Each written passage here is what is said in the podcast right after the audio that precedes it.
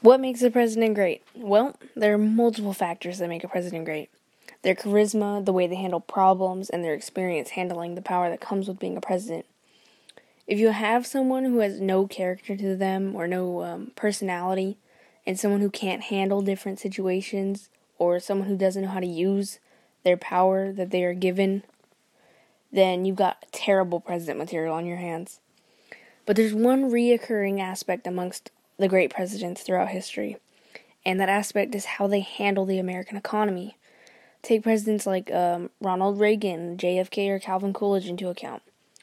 All three of these presidents did many great things for our country, but a lot of their effort went to our economy.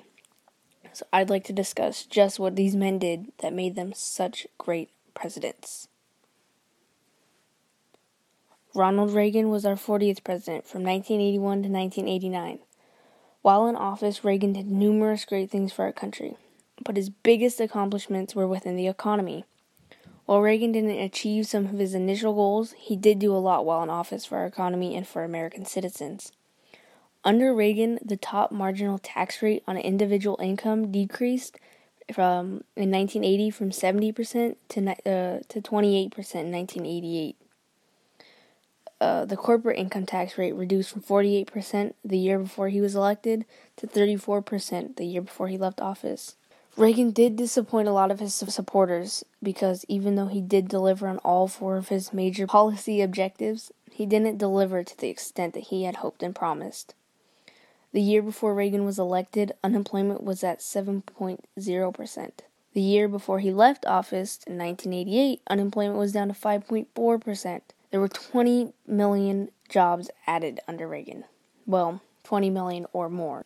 He caused the inflation rate to drop from 10.4% to 4.2% throughout his time as president. There were some negatives, like the rate of bank failure, which was at its highest it had been since the 30s. But overall, Reagan was an outstanding president. He caused 25 plus years of pretty much solid economy growth with his tax cuts.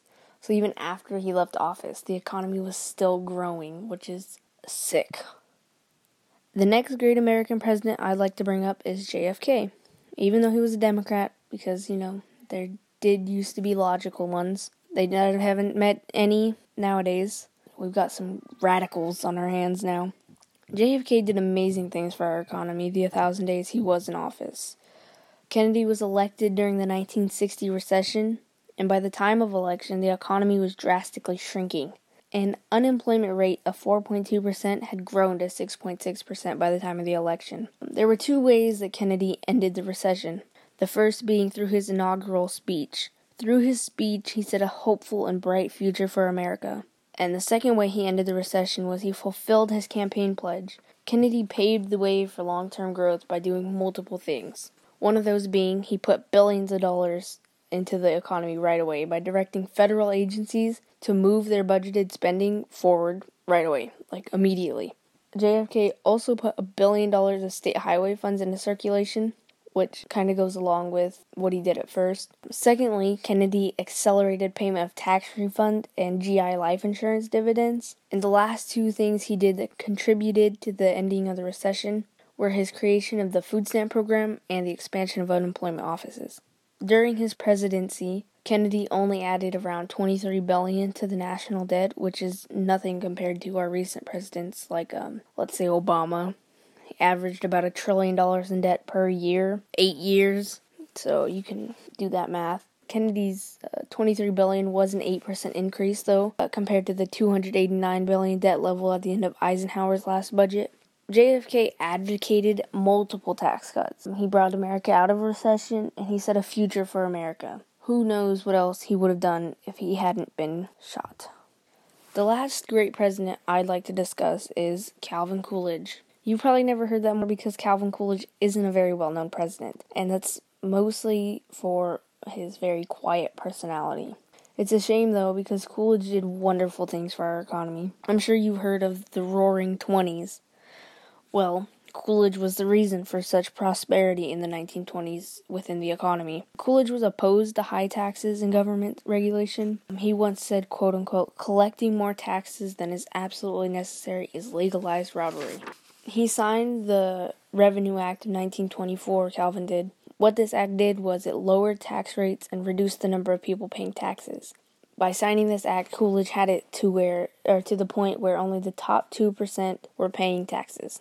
And another area where Coolidge excelled was in reducing the federal debt. He did this due to his dislike for government spending. He actually cut the debt by one fourth, which was the greatest decrease in debt seen at this time. Low taxes and limited government spending were the foundation for Coolidge's economic policy.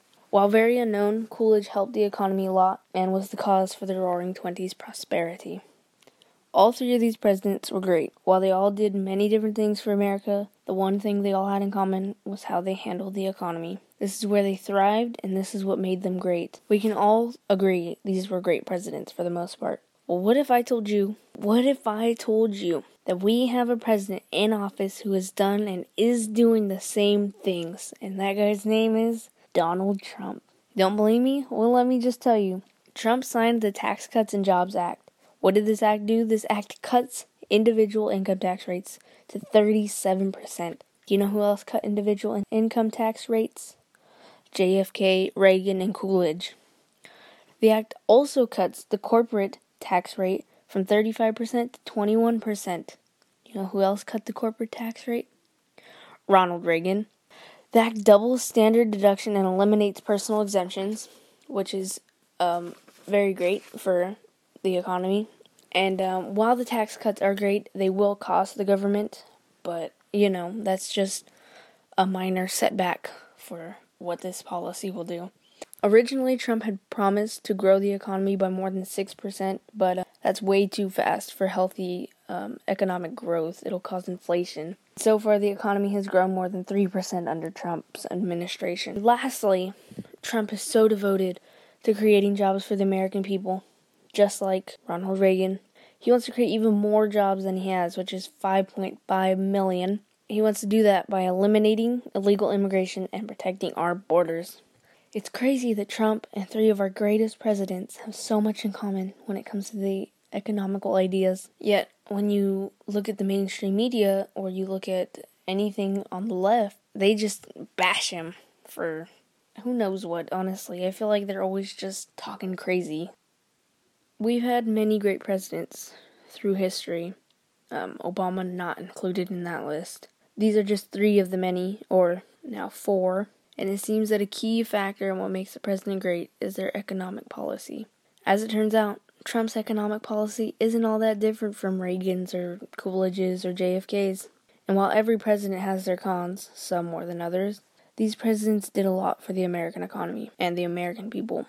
Trump has done, and Trump will keep doing wonderful things for this beautiful country. I hope. Keep America great. Vote Trump 2020.